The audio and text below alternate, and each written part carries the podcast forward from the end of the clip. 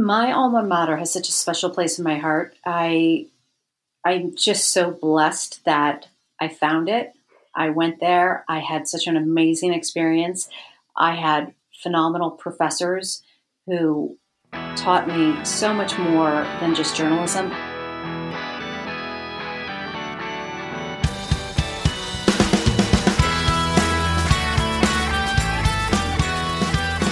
This is A New Angle, and I'm your host, Justin Angle. This show is supported by First Security Bank, Blackfoot Communications, and the University of Montana College of Business. Hey, folks, welcome back. I'm excited today to be joined by Meg Oliver. Meg is an award winning CBS News correspondent with more than two decades of journalism experience. She joined CBS News in 2006 as overnight anchor of Up to the Minute and correspondent for The Early Show and today reports for all CBS News programs and platforms. She has covered breaking news stories around the country and world, from terrorist attacks to devastating hurricanes. Meg remains actively engaged in service to UM. She is a past Dean Stone lecturer, a member of the Journalism Dean's Advisory Board, and a supporter of women's leadership programming at UM. Meg, thanks for coming on the show today. Thank you, Justin. I'm happy to be here. So tell us, before we get started here, tell us where you're from. Where did you grow up? So I grew up in a suburb of Detroit, Michigan, um, Bloomfield Township, and my dad was born and raised in Detroit. My mother was from Pittsburgh, and they met in New York City and moved to Michigan to raise me and my two older brothers. Um, it was a great upbringing. I knew from an early age uh, fifth grade actually that I wanted to be a reporter. And my grandmother was asking all of the grandchildren, I'm from a very big Irish Italian Catholic family, and she was going down the line saying, I want one of my grandchildren to anchor the six o'clock news. Oh, I want wow. sit down and watch somebody. And she started at the top and went all the way down. And everybody told her, No, Graham, we're not doing that. We're not doing that. And she never made it to me. And I, I'm in the middle of the pack. And I was like, That's a great idea. I love that idea. So I would go around with a notebook and interview my family. My dad would always sit down and let me go through ridiculous questions about his favorite color and everything. But um, the seed was planted early, and so that was I was constantly looking for the best way to go about it.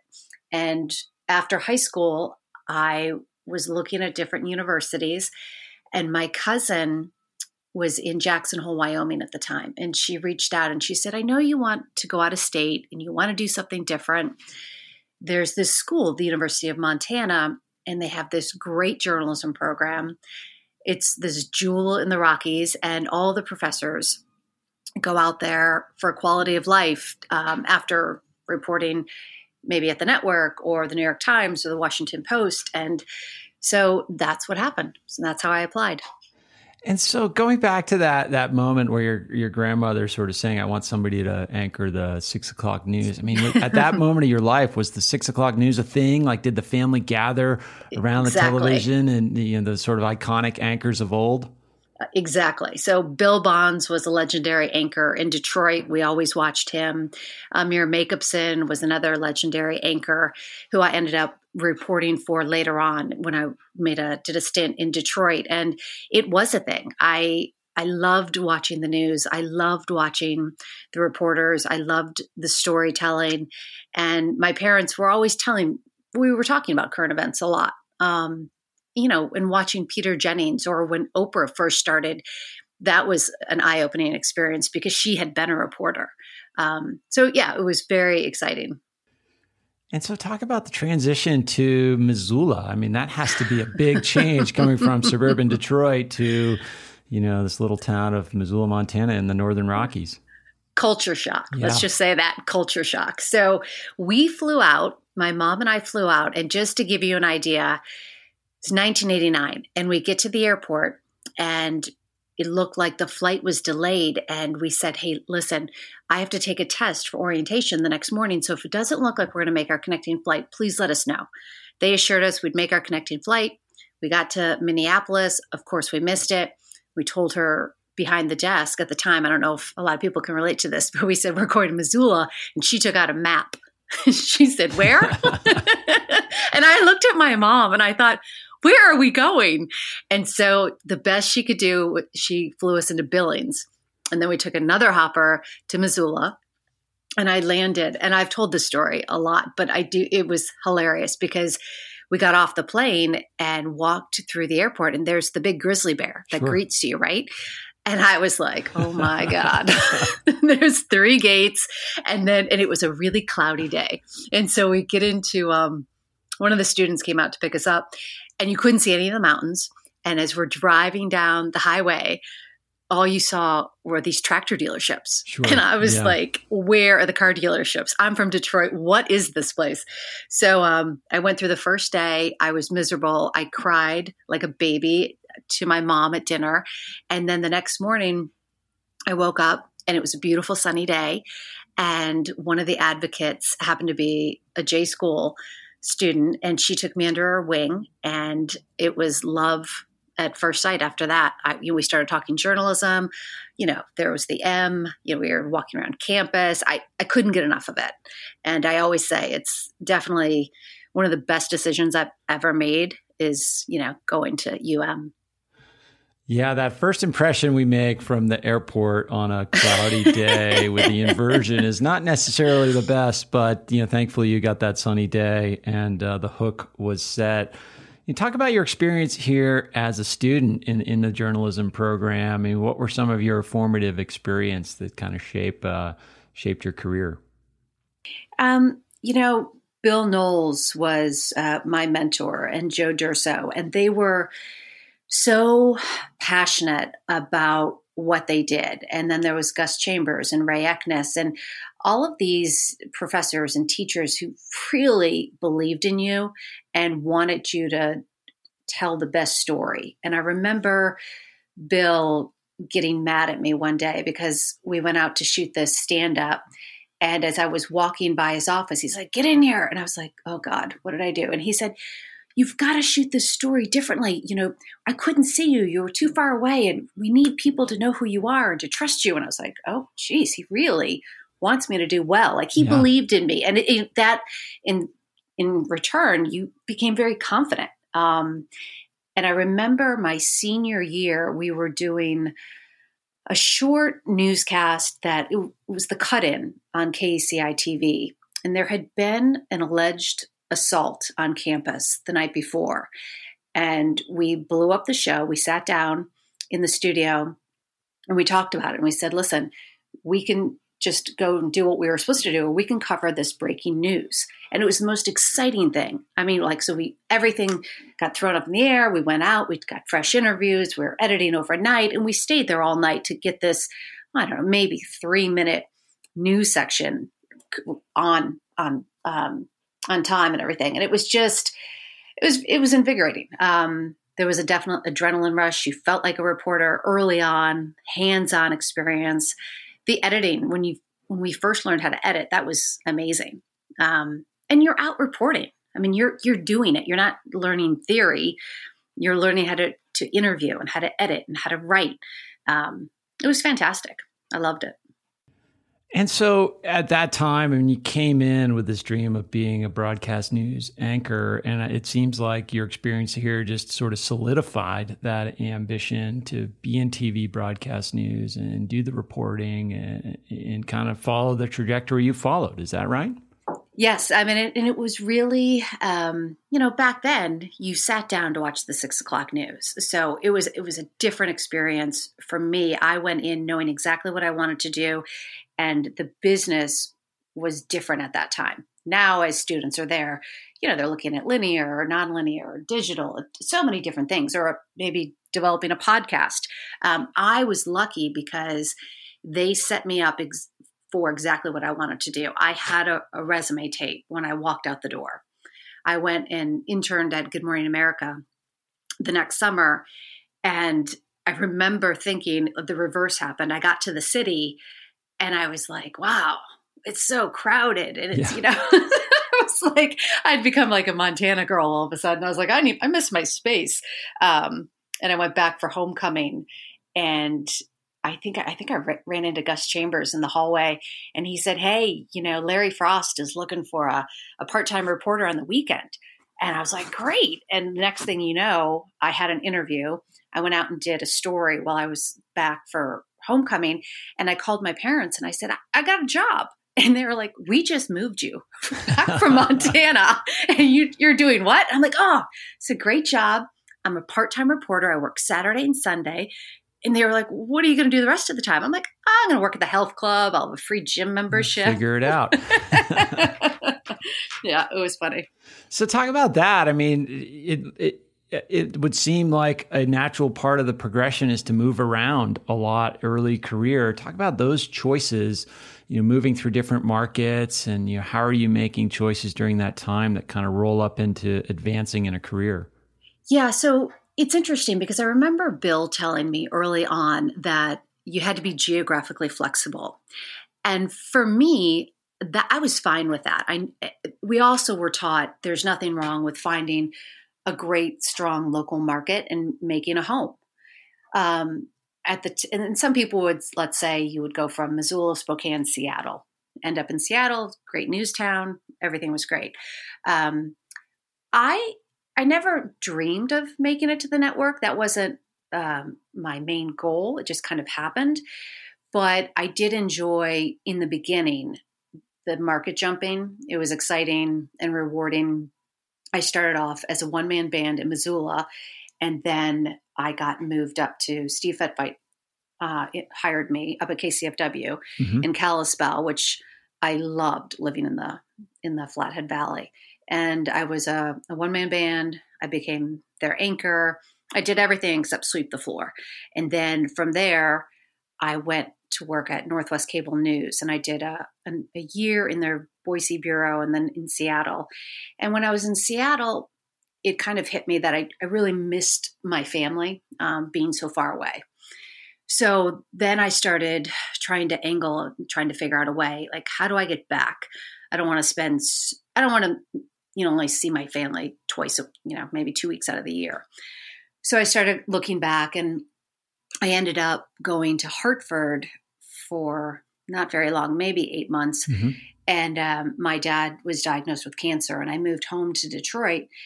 And I was there, he was gone within nine months. And so I was so happy I had moved home for that time. And then I got to report in my hometown, which was never my goal, but I, I loved it because it was either something about reporting in your hometown, right? Um, there was a lot of pride, and I'm a big sports fan, and so I was covering the Red Wings winning national, you know, winning the Stanley Cup and Tiger Stadium, the last game there before they moved to Comerica Park, and just different things that was sure. was fun.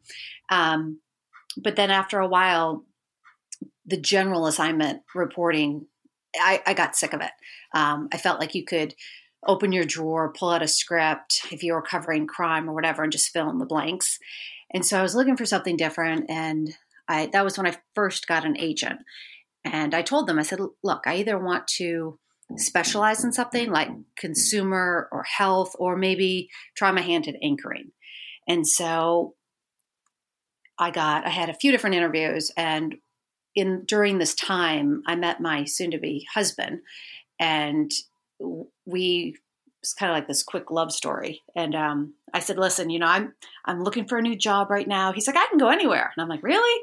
That's I the said, right answer. Yeah, I was like, "If you're if you're sure," and so I had this offer to be the main anchor at in Fresno, California. And everyone was like, Fresno. And I was in love. And my husband and I, we wanted to get, we wanted to live in the same city before we got married. And so I was like, this is great. Let's go. and it was amazing. We loved it. Um, good friends of ours lived in San Francisco at the time. And that's, we actually, that's how we met at their wedding. Um, that's another interesting Montana connection. But um, yeah, so, you know, I got the experience on the desk. And then we were kind of right back in the same place. We were like, wow, we're really far from home still. His family was, was from Oklahoma. And so we moved to DC and we set up shop and bought a house. And I was pregnant, and the network called. And they said, We have this job for you as an overnight anchor. We'd love to have you come up. And my husband literally was being sworn into the bar in DC as I was moving to Yep. as I was moving to New York, and he had already t- had to take the bar again when we moved to California. He was living in Houston at the time in Texas. And that's on him. I mean, that's our big joke that I was like, you know, you said you could go anywhere and you didn't research that you needed to take the bar again. So his his uh, business card is is pretty impressive on the back of where he's where he can practice law. And so, t- talk about that. Uh, well, I mean, the tidbit you mentioned in there is that you got the offer in New York when you were pregnant to be an overnight anchor. I mean, Mm-hmm. a newborn child sort of has some similarities to an overnight anchor job, I would imagine. So, talk about how you balanced that, and and now you have three children, um, Right. Yeah, maybe talk about how how the, that balance um, kind of has panned out in your career. So, yeah, I, I was 34, 35 when New York called. And it's, you know, the network's calling. It's kind of a a dream deal. gig. Yeah. Yeah. And I remember thinking, and I couldn't even tell them that I was pregnant because I was not very far along. And so when we moved up there, our schedule, I would go to work at 8:30 at night and I would start doing interviews at 9 and then we went live at 2 a.m. Excuse me. And so we'd go live at 2 a.m. The lights would come on, and my daughter, Maria, would start kicking. That's just, she was like, Oh, oh, it's time to get up. And I'd be like, oh my gosh. I was like, so it was really, it was pretty surreal.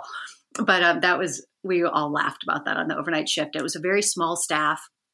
We were very close. And then I would get home at 4:30 and I would go right to bed. Go right to bed. I would wake up at 12:30 and I would have the day. And so after Maria was born, it was um, you know, around the clock breastfeeding and then getting up and coming home and it was nuts. And we had a nanny that took care of her during the day and then my husband would come home. We were like two ships passing in the night. He'd come in. We only lived three blocks from work, which we did purposely um, just to make sure we had time together. A new angle is supported by First Security Bank, Blackfoot Communications, and UM's College of Business. Access to capital, broadband, and education are three ingredients any community needs for success. Hi, this is Anya Jabour, Regents Professor of History at the University of Montana, and you are listening to A New Angle. But we would spend time in the evenings and our dinners, and then we got used to it. It was really hard on the weekends trying to go back to, you know, going to sleep at a certain Right. hour. And I had two kids on that shift, uh, Maria and Tommy. And at the end of it, my husband at the time was working for an international firm and did a lot of international travel to Hong Kong and different places. And we sat down and we just, the next step for me at the network at that time was to be a correspondent who had a suitcase next to her desk and next to her bed. And I, and I just told, you know, we discussed it and I said, I, I just can't do that. And so I stepped away, which was very difficult. And I went to work at ABC and I worked more of a nine to five kind of gig, freelanced um, Monday through Friday. And then I would report for their weekend shows, which gave me more flexibility with the kids. And then um, I had my third child, and then CBS called um, out of the blue and they said, Hey, we just wanted to check in. Um, we have this new 24 7 digital network that's starting CBSN, and we thought maybe you want to do some freelance anchor work or would you like to come back? And I was at first, I was like, oh geez, can I can I do this? Um, you know, my youngest at the time was just starting preschool, and I remember going in for the interview, and I was so excited that I went back. It was really hard. I mean, it still is hard to juggle everything, but I was so thankful to have the opportunity to go back um, to a network that I just absolutely love. I love the people I work with, and you know, there were so many people back there that were still there when I started. And it, it started as a freelance gig and i told them i said i can do the the morning anchor shift any day of the week. I have to be home by two because your schedule would change every week.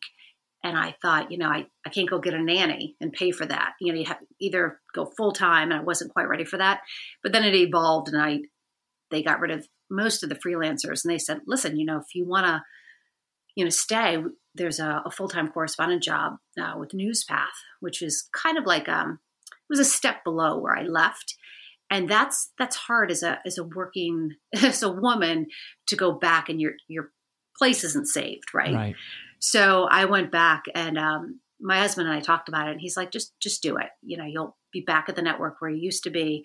But it took a good, you know, took a long time, and it took covering hurricanes back to back and forest fires, and you know, leaving and flying here and there and feeling like you're shot out of cannon. Um, and then you know, the payoff finally did happen, which was nice. But um, you have to work your way back if you take a step out of out of uh, your career. So yeah. And talk about within that. I mean, so many changes in the industry over the arc of your career. I mean, like we started this conversation, you had this sort of view of the iconic, you know, six o'clock news anchor. And that form has been under pressure probably since the moment you started studying journalism with the proliferation of, you know, 24 hour news networks and cable news and so many other variables. Talk about kind of, um, your ride, eh, you know, with the with the network, but also in the midst of all this upheaval in the industry. Yeah, it's it's interesting because our president talks about it quite a bit, Susan Zirinsky, and she always says, "Listen, this is you know our traditional newscasts; they're not going anywhere, but we have to evolve with the digital side, and we have to evolve with these.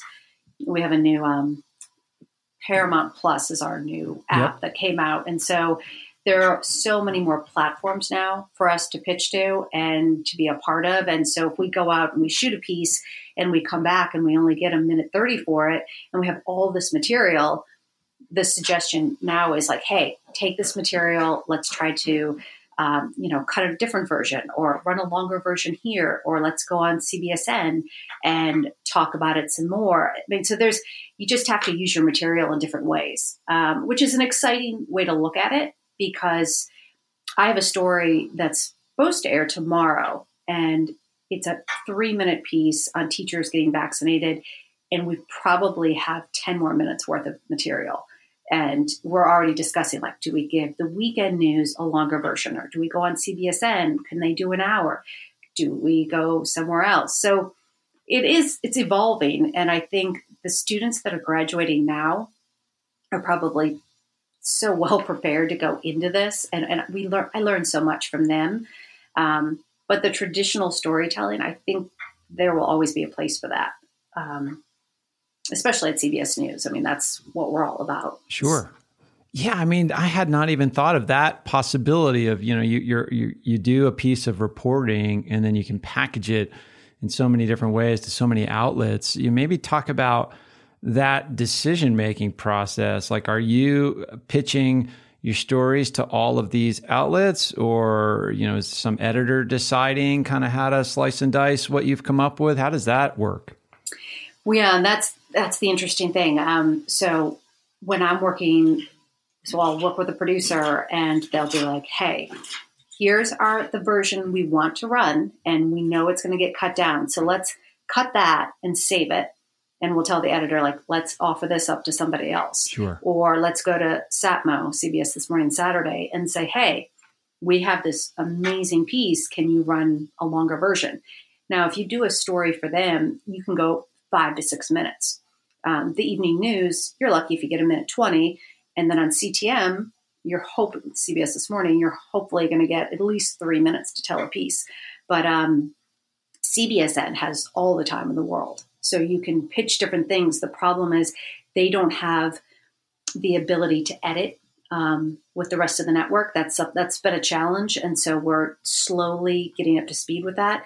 Um, they just did an hour long special on schools and reopening and all these different things. And I've been covering the education beat extensively since the pandemic hit. And so they reached out and they said, Hey, can you do another piece for us? And I said, Sure. I, I'm, I can kind of take the material that I'm using for another piece and then I'll I'll get some fresh material for you. I'll, I'll, Zoom with some other people, and then we'll put it all together. And, and, and who do you have? they're like, hmm, let's find somebody. It's a you know, you make it work. It's a collaboration. Yeah. So yeah, and you mentioned Zoom, and you know one of the interesting pieces of pandemic is if you watch the news at all, you're seeing the homes of so many of our favorite reporters, and and um, Yeah, talk about how pandemic has has affected and changed your job and how you connect with sources and build rapport and, and all those sort of pillars of you know relationship journalism.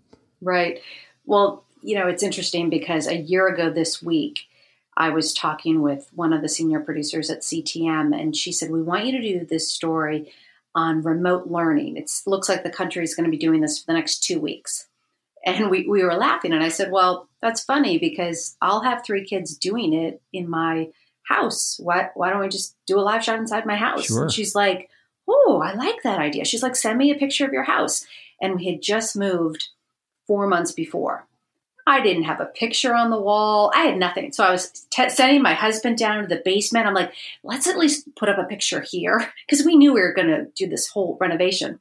So the crew comes in, sets up, we do the live shot, and then literally the next day, nobody was allowed to go into anyone's house. You know, everything changed so fast. Um, and then I went up to the third floor. We have this uh, guest room, and I was trying to figure out how to do a Zoom. Actually, I started with Skype, and then I was trying to figure out how to do a Zoom, and then I was having my husband in between his work taking cell phone video of me as a cutaway. I mean, you, we were trying to figure out everything. He was so proud of his work. Um, you know, we didn't have lights, or we didn't know how to light ourselves, or any of this stuff. And then I finally set up a little studio that I felt pretty good about, and then this construction completely took it away. So now I just move from room to room um, I'm in our master bedroom right now talking to you with the computer on the bed. But you mentioned that you asked something about sources and cultivating sources, and that has been the best part of this. It's a silver lining for me. They have um, they've kind of kept us in zones in a way. I don't know if it's intentional or anything. It just so happens that I have a producer who lives in the same town. We have a few different crews that happen to be based in New Jersey. So, and then we have different correspondents that live in New York City. So, I have kind of taken it upon myself, especially on this education beat, cultivating sources um, is a lot easier when you're working a beat. Um, and across the country, like I'm very good, close with the superintendent in Philadelphia and now in Cleveland. And um, I have different teachers that I speak to in LA quite a bit, or Texas, um, Newark, New Jersey. And, and that that never would it just wouldn't have been possible before because you're spending so much time commuting into the city and and going all over the place and now just kind of honing in on one topic has been has been really enjoyable do you think some of those some of those benefits will endure like some of the way the industry is traditionally structured you know how it deploys resources will will, will persist after pandemic i think so i know speaking just personally with three children learning all remotely, there's no way I could go back. And I've told this to my both my bosses. I, there's no way I could go back to commuting into the city and take care of them um, because we intentionally don't have a babysitter or somebody come in just for fear of exposure in terms yeah. of you know i have a colleague who got covid and she's quite sure she got it from her nanny you know coming in and out so that's definitely been a blessing that I'm here with my children on a daily basis and I can um, help them through all remote, although it's extremely tough. And seventh grade algebra was never my strong suit, and I'm going through it again, which is just a killer. But I did make the honor roll last semester, so well I'm very done. proud of that. Yeah. Thank you.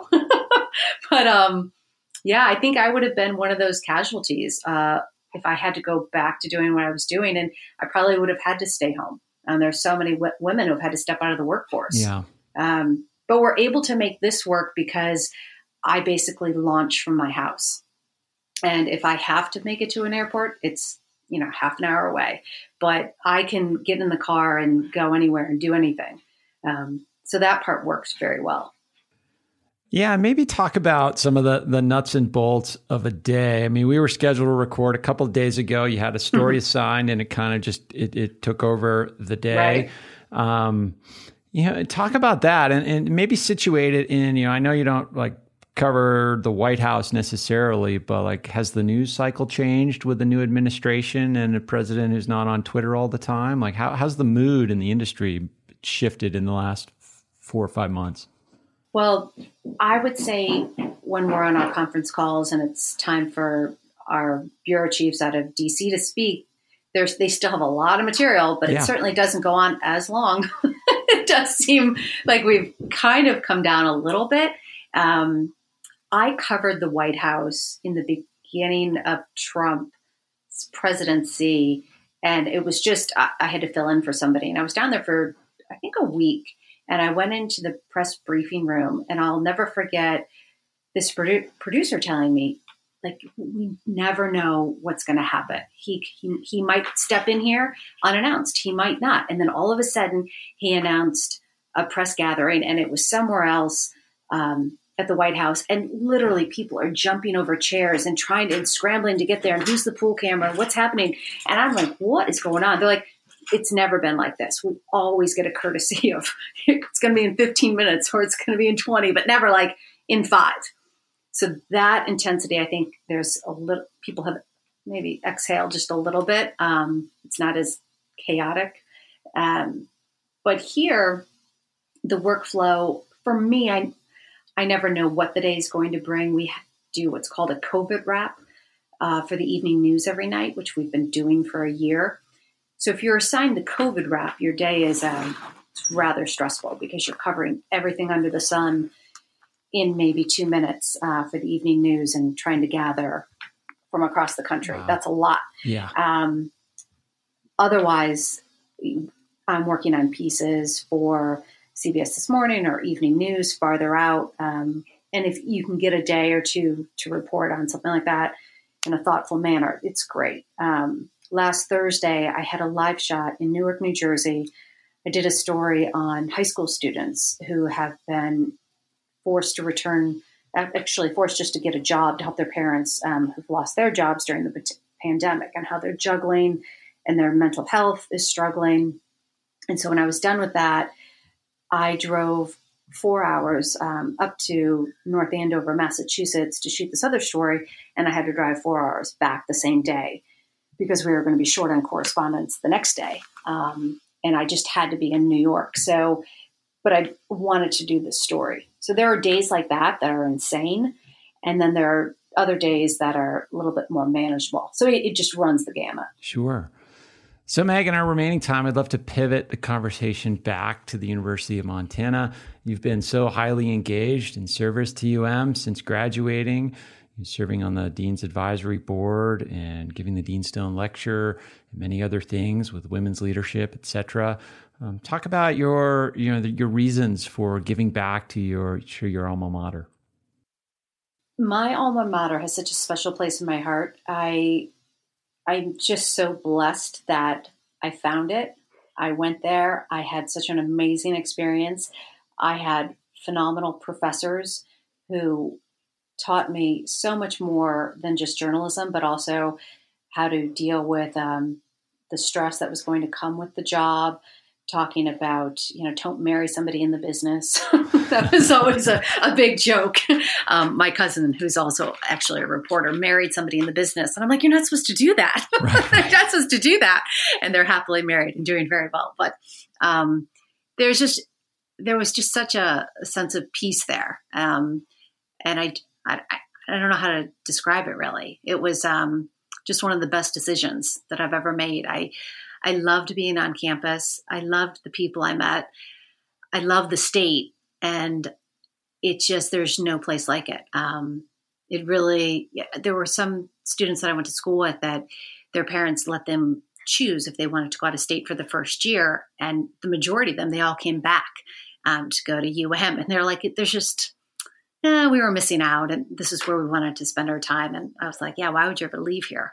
Um, and when I did leave, I mean, I was like kicking and screaming for the, my next job because I loved Montana so much and I love returning. Um, and I can't wait to bring my kids.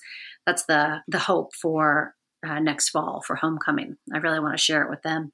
Indeed, we look forward to that. Speaking of you know younger folks, what advice would you have to students who are maybe listening to this and thinking, you know, I want to I want to kind of do what Meg's done? How would you sort of advise students to take advantage of their time here on campus? I think it's such a special place, and I think the your access to your professors is just so important. And I, I think their door was always open for me, and I took advantage of that. And I spent so much time talking with them and sitting down with them. And you really feel like, I think since it's a smaller school, you feel a sense of community and you feel support. And I just think there's, um, yeah, there's just a sense of camaraderie there that you're all looking out for each other. I did the documentary my senior year, and I'm quite sure every journalism student feels the same way, but that doc unit is a bonding experience. And you get to travel the state and cover a certain topic.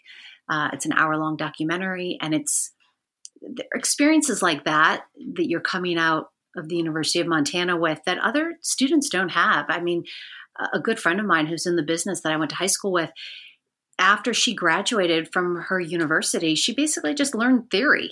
And then she had to go out and get an internship to learn how to do it. Whereas I, I graduated with a resume, you know, a tape in hand, a reel, ready to go. Yeah, and the results show. Meg, it's been wonderful getting to know you and learn more about your career and choices and work. And uh, yeah, thanks for all you do for the University of Montana, and thanks for waving the flag so proudly. Oh, thank you, Justin. I really appreciate your time.